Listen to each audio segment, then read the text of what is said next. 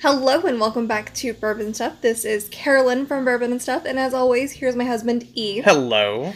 Today we're doing something a little bit special that we are going to put up for Valentine's Day. Something special for a special day. And that special thing is Hibiki Harmony, which is a Japanese whiskey, so we're going more exotic for the day. Mm-hmm.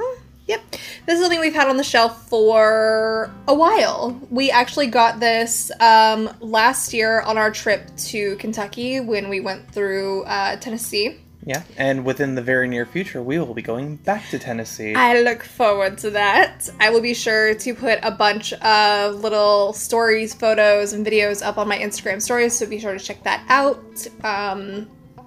in the coming future, because You'll see. Exactly.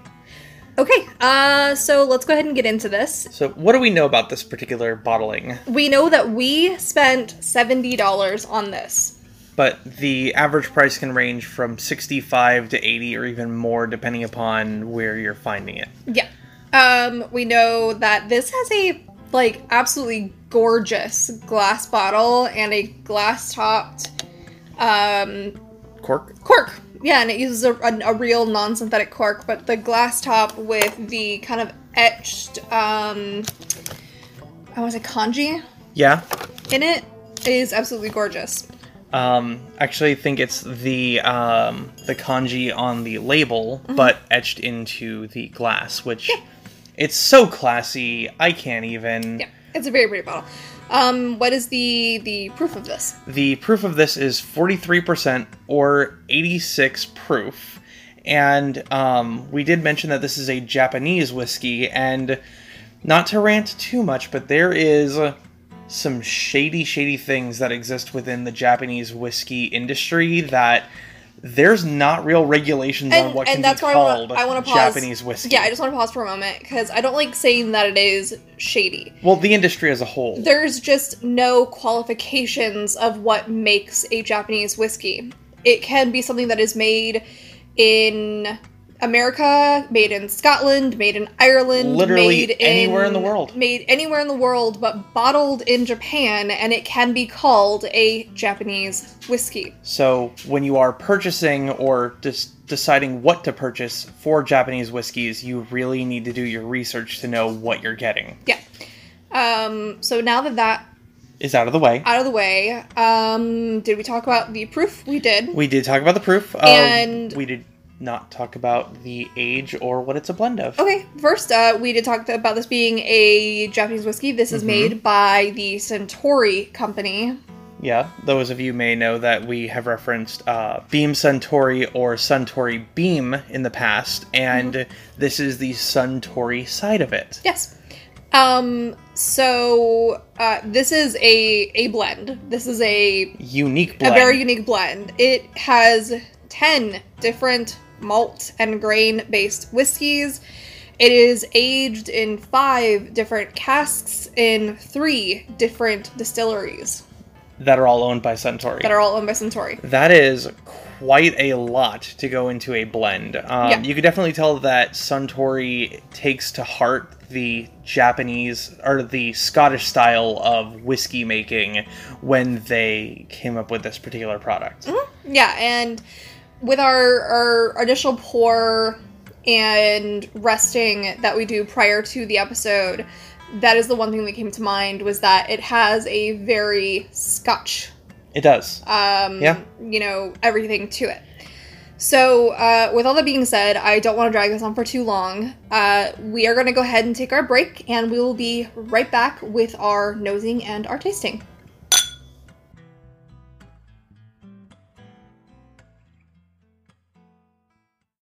Okay, we're back, and let's just go ahead and get on into it. That sounds like a plan to me.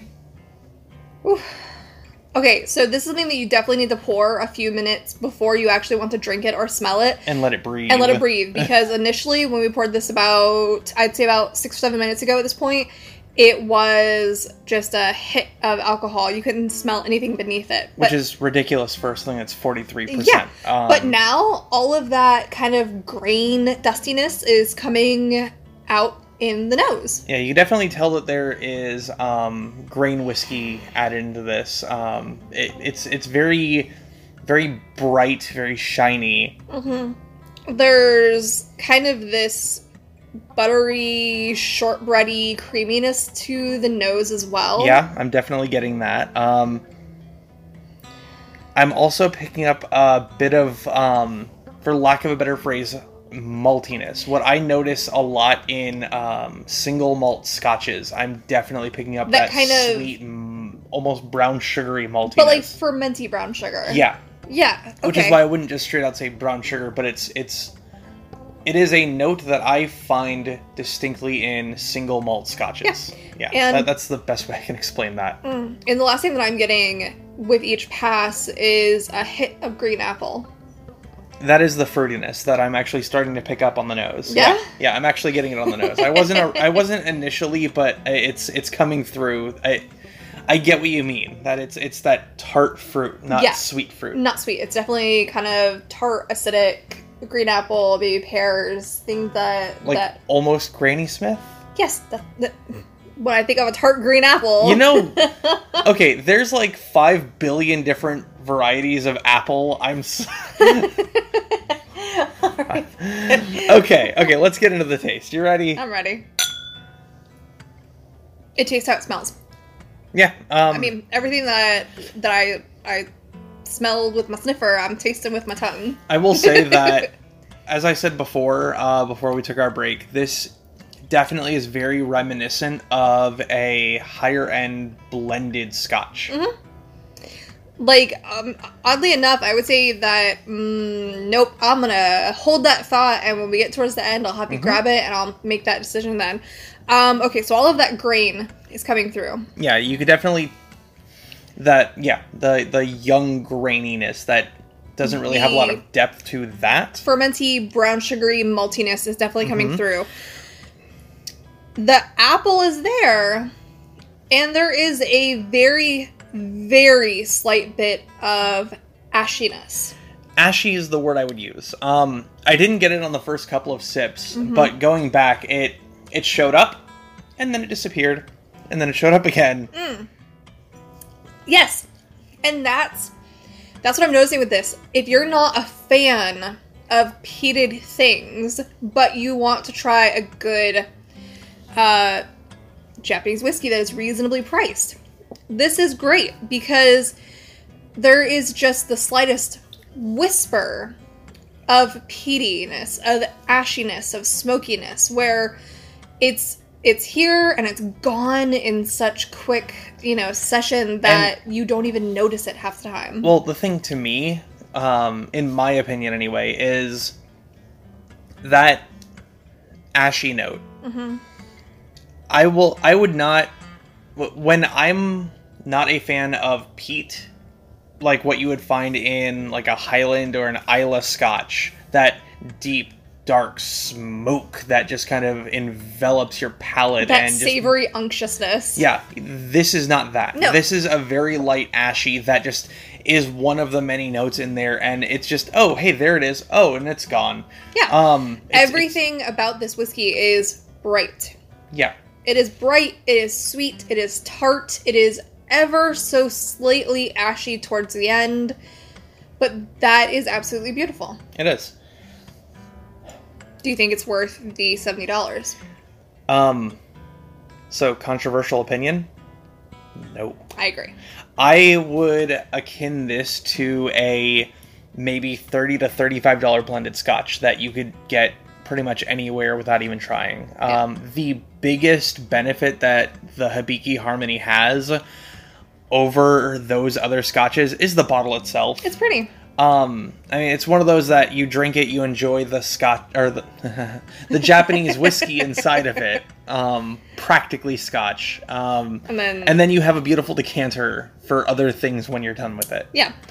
No, I agree. I would be much happier spending $45, maybe $50 on this. That's the very high end for this. But we've had it for over a year. Over a year at this point, and there's less than like 3 ounces missing from it. Yeah, we don't geared towards Scotch often for what we're wanting to drink, and this definitely is not one of the ones we reach for thinking, hey, I really want some of this. Yeah, because as far as whiskey is concerned, non-American, I would go for the Redbreast over this any day. Yeah, go the Irish route. Yeah, absolutely. And you know what? At this point in time, that's actually a near equivalent price point to the Hibiki. Okay, so the one thing I wanted to do, and if you could run over there real quick for me. I can. Can you grab the Sexton? I want to see how that compares, because when I was trying this and that graininess, that was reminding me of what the Sexton tasted like. Yeah, that single malt Irish. Yeah. Can you grab that for me? Yeah, I will be right back with that in just a moment. Okay, so we have a few things on the table now. We're kind of going through and seeing if anything can compare. And on the table we have Sexton, which is an Irish single malt. We have Naked Grouse, which is a blended malt Scotch. And we have Spaceside Glen Moray. Sherry cask finish. Okay, so my initial thought went to the Sexton being similar. Okay, and so how does it compare in your opinion? It actually smells really damn similar. I'd say you're about 75%. Yeah, there's a little bit more sweetness to it on the nose than there is to the Hibiki. The palate's close. I'll give you the palate. The it's a little bit closer to the Hibiki. Yes, it is. In fact, I dare say, I actually think it's a little bit better than the Hibiki. I agree. Okay, next is the Glen Moray sherry cask. No, there's too much peppery spiciness to it compared to Hibiki. How about the nose? No. Okay, fine. This is the one that I think is going to be the closest. So this is Naked Grouse. Oh, yeah. Without that like bright, shiny, almost brittliness that you could find in the Hibiki. I mean, I have my own. Try that together.